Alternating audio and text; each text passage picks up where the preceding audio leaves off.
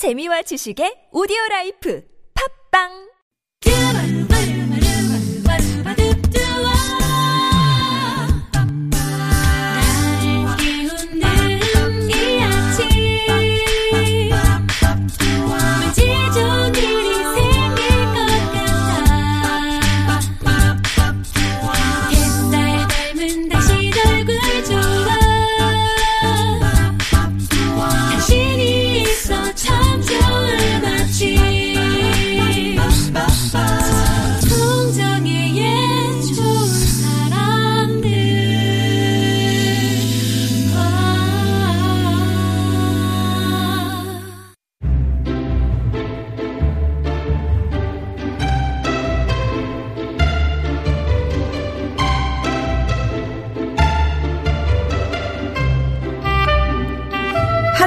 한 통신시설의 화재가 불러온 경고는 우리가 그동안 얽히고 설킨 첨단의 사회에 얼마나 익숙해져 있었는지를 알려줬는데요.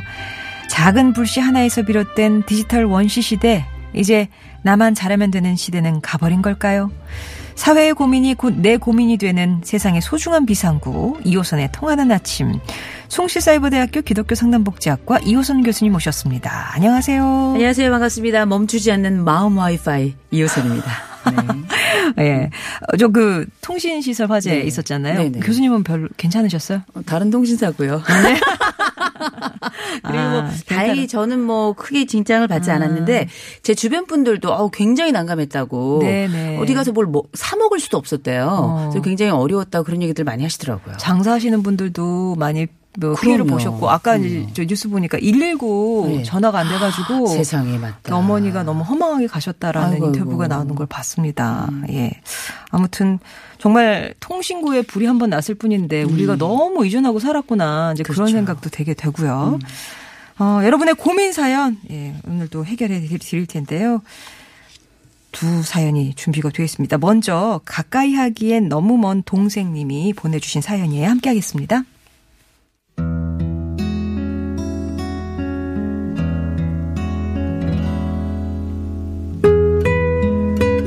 안녕하세요. 저는 고등학교에서 아이들을 가르치고 있는 30대 중반의 청취자입니다. 제게는요, 계약직으로 일하는 연년생의 동생이 하나 있는데, 동생과 부모님의 갈등이 심해서 고민입니다. 사실 동생에게 문제가 있었던 건 아니거든요. 공부를 잘 하지는 못했지만 대인 관계가 나쁜 것도 아니었고 정규직은 아니더라도 꾸준히 회사를 다녔고요. 한 가지 걱정이 되는 게 있다면 동생은 좋게 말하면 현재에 충실한 삶, 나쁘게 말하면 내일이 없는 삶을 살고 있습니다. 미래에 대한 대비 하나 없이 월급은 받는 족족 다 써버리고 가끔은 카드값이 부족해서 저한테 손을 벌려요. 직장도 그렇습니다. 뭐든지 적당히 하려고만 해요. 한 번은 물어보니까 어차피 난 계약직이잖아. 이 회사 오래 다닐 것도 아닌데 뭐하러 열심히 다녀? 하더라고요. 그러다 보니 이직도 자주 하고 부모님 입장에선 이런 동생의 뭐든지 적당히식의 태도가 마음에 들지 않으시니 자꾸 부딪히게 되더라고요. 이런 상황이 몇 년째 지속되고 있습니다. 그러다 보니 이제 동생과의 대화조차 쉽지 않은 상황이에요. 엄마가 한마디 하려고 하면 동생은 화부터 냅니다. 엄마는 늘 그랬어. 항상 언니만 엄마 딸이지? 난 안중에도 없잖아. 그러다 보니 최근엔 동생과의 대화에 지친 부모님이 저를 재촉하시는데요. 야 그래도 니들이 둘이 자매니까 네가 얘기 좀 해봐라 시는데 저는 동생에게 어떻게 얘기를 꺼내야 할지 어떻게 다가가면 좋을지조차 잘 모르겠습니다. 부모님과의 불화가 동생에게 자격지심을 심어준 건 아닌지 걱정도 되고요. 조금 더 어렸을 땐 둘도 없는 친구처럼 지냈던 동생인데 요즘은 왜 이렇게 남보다 더 어렵게 느껴지는 걸까요? 라고 첫 번째 사연은 아, 뭐든지 적당히 하려고 해서 또 자기에게 관심을 가지는 걸 좀 곡해하는, 오해하는 동생 때문에 고민이라는 가까이 하기엔 너무 먼 동생님의 사연이었습니다. 저는 사실은 이 사연을 들으면서 우리가 이제 익명으로 보내주셔서 저희가 그 보내주신 분의 이름을 가까이 하기엔 너무 먼 동생 이렇게 했잖아요. 동생 입장에서 한번 생각을 해봤어요. 네. 그랬더니 가까이 하기엔 너무 먼 가족 이렇게 느껴지더라고요. 왜냐면 엄마 아버지하고도 잘 지내기가 어려워. 언니도 나한테는 고마운 언니고 늘 좋았던 언니지만 지금은 나한테는 비교의 대상으로서만 남아있는 이런 상황이라 일단은 먼저 이 언니가 가지고 있는 이런 고민에 대한 토론은 언니가 가지고 있는 큰 마음이다 이렇게 먼저 말씀을 드려야 될것 네. 같아요. 그런데 또 입장을 바꿔놓고 생각해 보면 동생의 처지는 어떨까 한번 생각을 해봤는데 그 전체 사연 좀 들어보니까 언니하고 동생이 차이가 꽤 나요. 이게 뭐냐면 언니는 보니까 공부를 잘했던 것 같아. 네, 학교 선생님이시고. 예, 선생님이시기도 하고 또 그러니까 정규직인 거예요. 그런데다가 보니까 인생을 조금 또 규모 있게 경제 생활이나 이런 것들도 굉장히 안정적으로 저축도 하시고 카드가 아, 개인 부도 위기에 가거나 이런 것도 없는 것 같아요. 이제 동생은 그 반대편 요 사연을 중심으로 자- 보자면 뭐 대인 관계는 나쁘진 않지만 그래도 어떻게 공부를 그렇게 잘했던 것도 아니고 그것도 연년생 언니랑 비교가 됐을 텐데 거기다가 본인이 계약직이고요. 네. 거기다가 규모 있는 경제 생활도 하지도 않고 이런 부분들이 부모님이 볼 때는 얘는 평생 이랬어. 이런 이야기들이 나왔던 것 같아요. 그러니까 그 동생도 이렇게 이야기합니다. 엄마는 늘 그랬어. 항상 언니만 엄마 딸이지 난 안중에도 없잖아. 그러니까 우리가 보통 이렇게 자매 경쟁이나 형제 경쟁은 인류의 역사예요. 인류가 지금까지 만들어지고 또 그 역사를 이해할 동안에 형제 간의 경쟁은 늘 있긴 했었는데 근데 보니까 이 동생이 약간 그 사회 우울증 경향을 보이는 건 아닌가. 그러니까 지속적으로 내가 뭔가 열심히는 하는데 뭔가 계속 안 돼. 왜 이런 얘기 있죠. 되는 일이 없어 뭐 이런 거 있잖아요. 네. 어, 되는 일이 없어 이런 생각이 마음속에 계속 들 것 같아요. 나는 노력했지만 내가 했던 공부는 내 나보다 늘 비교 대상이었던 언니가 있었고 난 내가 잘못한 것 없이 열심히 살았지만 나는 지금 정규직이 아니고 그리고 내가 볼 때는 내가 내 나름의 삶을 구축하는 건데 엄마는 나보고 너 개인 부도 위기 뭐 이런 식으로 나를 이해하고 계시기 때문에 가족 중에는 내 편이 일단 없죠. 심지어는 언니도 잘 지냈다가 지금은 이제 아닌 것 같디야. 네. 어, 아닌 것 같대요. 그러니까 동생 입장에서 한번 생각해 보면 가족은 나를 뭐든 적당히 하는 사람, 그냥 대충 그까이 거 대충 하는 사람 이렇게 어, 이렇게 조금 보자면 약간 막 사는 것 같은 규모 없는 삶을 사는 것 같은 그렇게 이해를 하는 것 같고 근데 이게 한편 그 동생 입장에서는 그렇게 들리지 않은 그 오히려 그보다 더 기분 나쁘게 들렸을 가능성이 높다고 보고요. 예. 근데 이제 가족의 입장을 볼 때는 동생이 걱정이 되는 거죠. 음. 그래서 이럴 때는 뭐 사실은 조금 어 상황을 조금 정리를 좀 하실 필요가 있을 것 같아요. 제일 먼저는 어이 동생이 먼저는 어 공부를 못 그 잘한 건 아니지만 대인 관계가 나쁜 건 아니었다. 이 사람은 사람으로서는 별 문제가 없는 거예요. 성격이나 인격의 문제는 네. 별로 없는 겁니다. 그러니까 가족이 보기에는 뭔가 부족하지만 사회생활하기엔 전혀 지장이 없는 사람이에요. 거기다가 두 번째 꾸준히 일을 했어요. 이 계약직의 문제는 동생이 잘못이 아니잖아요. 사회 문제죠. 그럼 이건 사회 문제죠. 그래서 저는 이 계약직과 뭐 계약직이나 비정규직이나 이런 부분에 있어서 이거는 사회가 한 개인에게 해당 그 제공하는 일련의 뭐 눈에 보이지 않는 지속적 폭력이라고 저는 생각을 하는데 어쨌든 이 사회적인 부분이 많이 좀 달라지게 하겠다라고 이제 정부가 시책을 좀 내놓고 있긴 합니다만 여간 이건 개인의 잘못이 아니에요. 그런데다가 어, 동생의 모습을 볼 때는 뭐 괜찮아 옛날에 그 카드 막 이거저거 쓰다가 막 물 속에 막 빠져가는 뭐 그런 비슷한 공익 광고가 있었잖아요. 근데 이런 식으로 보이겠지만 요새 20대가 가지고 있는 특징은 오늘에 충실하는 거거든요. 네. Not yesterday, not tomorrow, only today. 어제도 아니고 오늘도 아니고 어, 내일도 아니고 오늘이 있어야 오늘이 내일을 낳는 거야. 이렇게 이제 생각을 가지고 있기 때문에 요새 이제 요걸 좀 줄임말로 열로 어 이렇게 열로, 이야기하고 예. 어른들은 너 욜로 좋아하다 골로 간다 뭐 이렇게 얘기하잖아요. 그런데 이게 어쩌면 세대가 가지고 있는 차이이기도 하고 한 가지. 두 번째로는 오랫동안 노력했지만 계속적으로 나는 2인자나 혹은 1.5에 머무를 수밖에 없는 이런 사회적인 무기력이거든요. 근데 막상 집에 갔더니 나는 평생 2이자 아니면 1.5였던 거예요. 그러니 어, 이 동생 같은 경우에는 안에서도 속이 터질 것 같고 밖에서도 속이, 속이 터질 것 같아요. 그리고 보니까 어머님이 또 아버지도 큰애를 사연을 주신 언니를 워낙에 예뻐한 것 같아요. 또 잘하니까 네. 안정적이고 네네. 그렇긴 한데 자식이고 가족이고 또 개인적으로 이 동생은 이러니 저러니 해도 사회생활 열심히 잘하고 있거든요. 그래서 만약에 비교할 대상이 없었다면 저는 제가 볼땐큰 문제가 없었을 것 같아요. 그래서 제가 볼 때는 우리 가족들이 좀 몇 가지를 좀 기억하셔야 될 것 같은데 네. 이거는 어 어떤 뭐 동생이 한 가지라도 돌파구를 찾으면 훨씬 더 상황은 좋아질 거예요. 돌파구. 그러면 어 그리고 두 번째로는 지금 보니까 관연하고 또 어, 나이가 꽤 든 두 명의 딸이 지금 부모님이랑 같이 살고 있어요. 음, 아직 미혼인 것 같고요. 어 이럴 때는 각자 독립을 조금 시도하셔야 됩니다. 아. 계속 보면서 서로에게 고통과 가시 놓친 말을 줄 것이 아니라 독립의 기회가 있다면 상호 독립할 수 있는 기회를 좀 가져보는 것도 좋아요. 네. 음.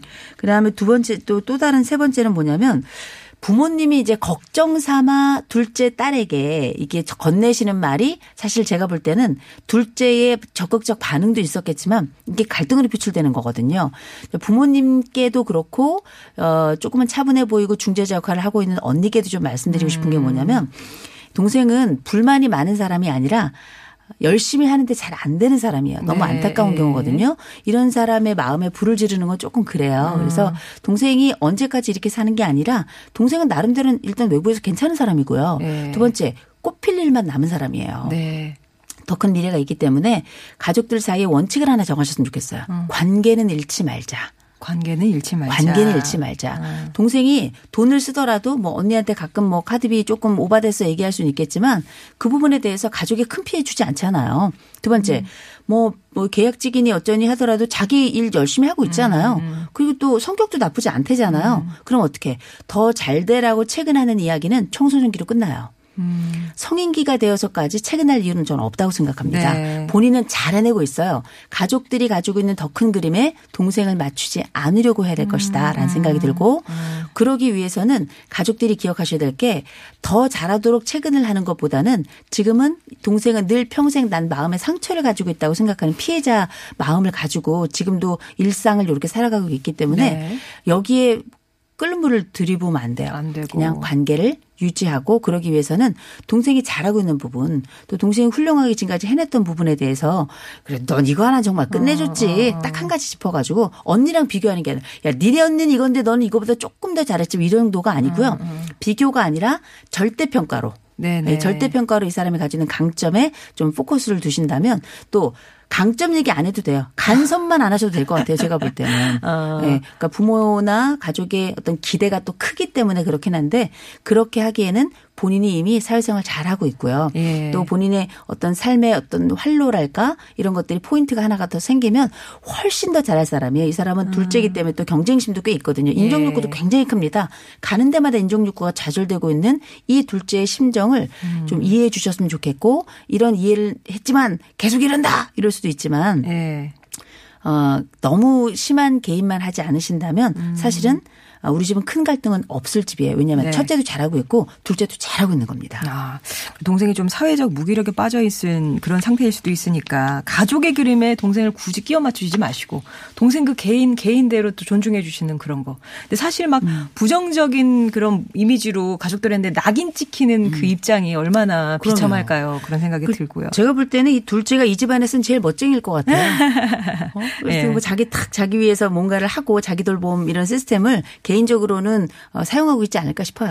그러면 관계는 잃지 마라. 이제 이거 대전제 하에 음. 네. 음. 어떻게 그러니까 동생하고 자꾸 대화를 해봐라. 근데 동생은 아 됐어 됐어 나 말 시키지 마. 막 약간 이렇게 거부하는 상황인데 음. 어떻게 첫 마디를 꺼내면 좋을까요, 언니가? 아니 굳이 이런 상황에서 대화를 하시려면 상대방은 더 불편해요. 아. 그냥 두세요. 아, 그냥 그냥 let it be.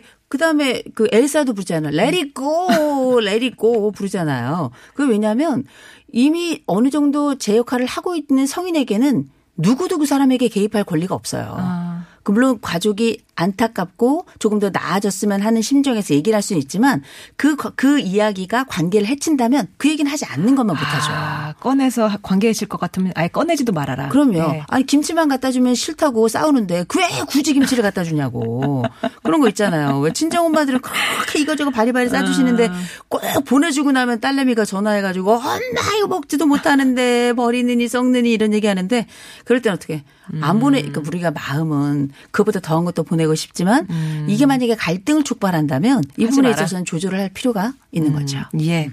성인이 된 딸에게 굳이 막 이렇게 저렇게 예, 청소년 때처럼 체근하실 필요는 없다고 합니다. 좀, 어, 그대로 두시면 어떨까 싶네요. 예, 가까이 하기엔 너무 먼 동생님께 이런 해결책 드리고요. 노래 한 곡 듣고 와서 다음 사연 함께 하겠습니다. 아이유와 지드래곤이 함께한 팔레트입니다.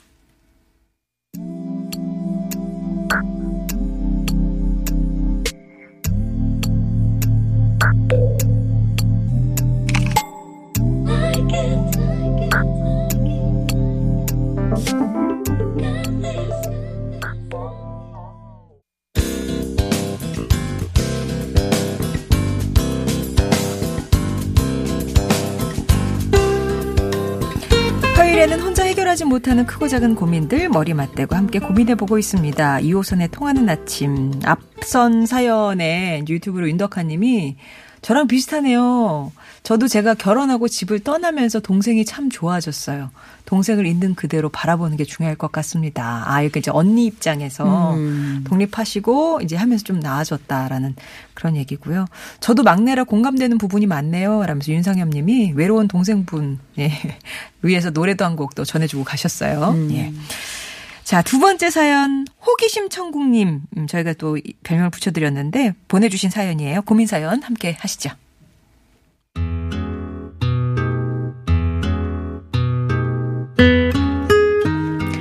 안녕하세요. 이제 막 입사한 지 4개월이 된 사회 초년생입니다. 저희 사무실에서 물음표 대장으로 유명한 부장님 때문에 이렇게 남몰래 사연 보냅니다. 일단 저희 부장님이 왜 물음표 대장이라 불리냐면요. 호기심이 너무 많으시거든요. 예를 들어 제가 아파서 반차를 내고 쉬었어요. 그러면 다음날 아침부터 제자리에 오셔서 무한 질문을 하십니다. 호선 씨는 어제 어디가 아팠어? 독감 예방 주사는 맞았어? 기초 체력을 기르는데 뭐가 좋을까? 어, 영양제는 먹고 있나? 면역력은 잘 관리하고 있지? 이렇게 부장님 질문에 일일이 대답을 하다 보면 다시 몸이 아픈 기분이 들 정도예요. 그런데 여기서 끝이 아닙니다. 아직 선배들 순서가 남았거든요. 이 대리는 어제 퇴근하고 뭐 했어? 누구 만났는데? 최주임은 요즘 연애 안 해? 여자친구랑 왜 헤어졌댔지? 참 지난번에 별이 씨 휴가 갔던 데가 어디랬지? 거기 좋았어? 아 우리 가족끼리 가려고 하는데 가볼 만한데 좀 체크해 줘봐. 한 번은 스트레스가 너무 심해서 선배들에게 상담을 했거든요. 근데 다들 부장님은 원래 그러니까 그러려니 하라는 거예요. 실제로 부장님이 저런 질문을 할 때면 다들 웃어넘기는 분위기입니다. 그러니 괜히 저 혼자 예민한 사람이 된 것 같아서 뭐라도 말도 못하고 물음표 대장 부장님의 멈추지 않는 질문들 어떻게 하면 멈출 수 있을까요? 그리고 제가 어떻게 대처해야 현명한 걸까요? 라고.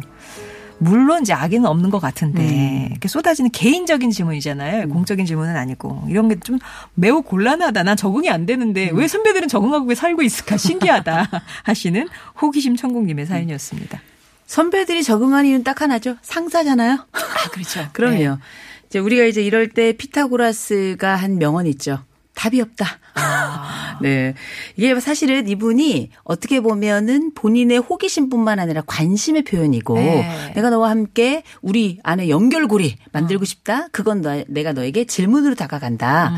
이런 의미로 질문을 사용하신 것 같은데 그러니까 결국 질문을 한다는 거는 의미를 창출하겠다는 거거든요. 네. 근데 너무 많은 의미는 무의미야. 음. 아, 그래서 실제 우리가 가지고 있는 이 관심과 오지랖 사이의 경계라는 게 굉장히 모호하고요. 아.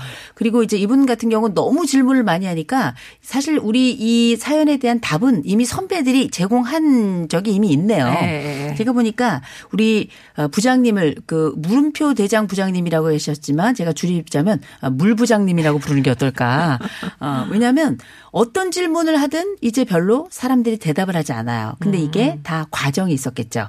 처음에는 열심히 관심 가지고 대답을 했을 거예요. 그랬다가는 이제 고민을 합니다. 내가 계속 대답을 해야 되나. 그랬다가 나중에는 그저 웃지요. 그렇게 웃음이라는 과정으로 갈 때까지 선배들은 이미 지나온 과정이고요. 네. 그 과정들을 어 이- 이제 질문을 했더니 다들 웃어 넘기는 분위기다. 원래 이런 분이다. 이렇게 넘어가는 걸 보니까 부장님은 또 웬만큼 대답 안 하는 거에 대해서 상처를 또 받지 않으시는 것 같아요. 어. 네, 수십 년의 세월을 거쳐서 예를 들어 어, 내가 질문을 했는데 부장님이 불쾌하시면 어, 그거 참 곤란하잖아요. 마음이 참 무겁고 심장이 쪼그라드는 느낌을 좀 받을 텐데 우리 부장님은 이미 숱한 세월 속에 대답 안 하고 그냥 아유 참 부장님 이렇게 하면 이제 답이 된 거예요. 그리고 이런 과정이 크게 상처가 되거나 그분에게 마음을 상하게 하거나 그렇게 그런 게 아니기 때문에 그러니까 선배들도 지금까지 우리 부서에서 함께 일을 하면서 별 무리 없이 찍히지 않고 그렇게 지나가고 있는 거잖아요. 찍히지 않고. 그럼요. 네. 찍히지 않는 거 되게 중요하죠. 그래서 사실은 이제 부장님께 어떻게 답을 하면 좋을까 무시하는 느낌을 들이지 않으면서 네. 답변할 수 있는 방법은 아까 송정희 아나운서가 사실 답을 말씀해 주셨어요. 음. 사적 영역에 대해서는 웃어 넘기시고요. 네. 공적 영역에 대해서는 답변을 하시면 됩니다. 아. 그래서 우리가 사적 영역에 대해 너무 지나치게 질문을 하는 건 어쩌면 실례인데 네. 우리 부장님이 어, 감각이 조금 이런 부분에 있어서 조금 떨어지세요. 그러니까 이게 이제 좋은 말로는 마이웨이고요. 나쁜 말로 하자면은 이제 오지랖이다 이렇게 말씀을 드릴 수 있을 것 같은데 말씀하신 대로 선의인 것 같아요. 호기심이고 그리고 이제 어느 영역에 가서나 질문을 많이 하시는 분이라 아마 가족들도 상당 부분 대답을 하지 않을 가능성이 높겠다. 저는 이런 생각이 좀 듭니다. 집에서도? 그럼요. 네. 안팎의 이 사람이 가지고 있는 이런 인격적 일관성은 비슷하기 때문에 그렇지 않을까라는 좀 생각이 좀 들고요. 그래서 이제 말씀을 드리자면 어, 우리 부장님하고 잘 지내는 방법은 일단 선배들의 반응 방식을 잘 보시고 그 선배들의 반응 방식에 대해 부장님이 어떤 식으로 반응하는가, 네. 그 자극에 대한 반응, 그 반응에 대한 또 다른 반응, 요 단계까지를 살펴보시면 아 우리 부장님이 참 속이 좋은 분이시고 크게 많이 상처를 받진 않으시는구나. 아. 그러니까 우리가 존경은 못하더라도 존중을 하는 차원에서 그냥 무시하는 말을 하거나 이렇진 않지만 네. 사적 영역에 대한 질문은 그냥 웃어 넘기고 그리 고. 공적 영역에 대한 답변은 우리가 직접적으로 하는 걸로 네. 이렇게 구분을 하신다면 부장님 입장에서는 아 얘가 일에 관해서는 답을 하는구나 사적인 부분에 있어서는 대답을 하지 않는구나라고 하는 심리적 경계가 또 만들어지시거든요. 아, 그러니까 뭐 이렇게 적절한 비율일지 모르겠지만 훈련을 시키는 거군요. 그렇죠. 우리는 너와 누구든지 나의 관계에 예. 그렇죠. 서로를 훈련시키거든요, 사람은. 어. 그러니까 우리가 왜 한 프로그램에 뭐 세상에 나쁜 개는 없다 이런 프로그램을 보면서 우리가 이런 방법을 말씀드리면 우리가 개냐 소냐 이러실 수 있는데 사람은 다 서로를 훈련시키고 음. 서로에게 익숙해지면서 규칙을 만들어가고 길들이는 거죠. 이 규칙을 예. 음. 통해 서로 편안해지는 거거든요. 이 규칙이라는 건 상호 간의 편리함, 상호 간의 안정성 이런 것들을 기준으로 만들어지는 거라서 지금 이 회사에는 웃음이라고 하는 규칙이 만들어졌고요. 음. 그리고 이 웃음을 우리가 공동체 안에서 처음 입사한 4개월이라 아직 몰랐던 그분들에게 네. 선배들이 경험을 통해서 알 수 있도록 지금은 침게 좀 어, 조용히 기다리고 계시는 거지만 질문을 이미 하셨고, 네. 어, 우리는 웃어. 그랬더니, 아, 그 방법이 있구나. 그 규칙을 배우는 거잖아요. 네. 그렇게 우리는 또 공동체원으로서 서로에게, 어, 우리에게 익숙한 규칙들을 함께 공유하는 게 아닌가 싶습니다. 예, 부장님과의 어떤 개인적인 규칙을 만들어 가시는 계기를 삼으면 어떨까 싶습니다. 선배님들이 어느 정도 사적인 것까지 노출을 하는지만 잘 관찰해 보시면 그렇죠. 답을 얻으실 수 있을 것 같아요. 호기심 천국님께 해결책 드렸고요. 장기하와 얼굴들의 그건 네 생각이고 전해드리면서 이호선 교수님과는 인사 나누겠습니다. 고맙습니다. 좋은 하루 되세요. 이 길이 내 길인 줄 아는 게 아니라 그냥 길이 그냥 거기 있으니까 가는 거야 원래부터 내 길이 있는 게 아니라 가다 보면 어찌 어찌 내 길이 되는 거야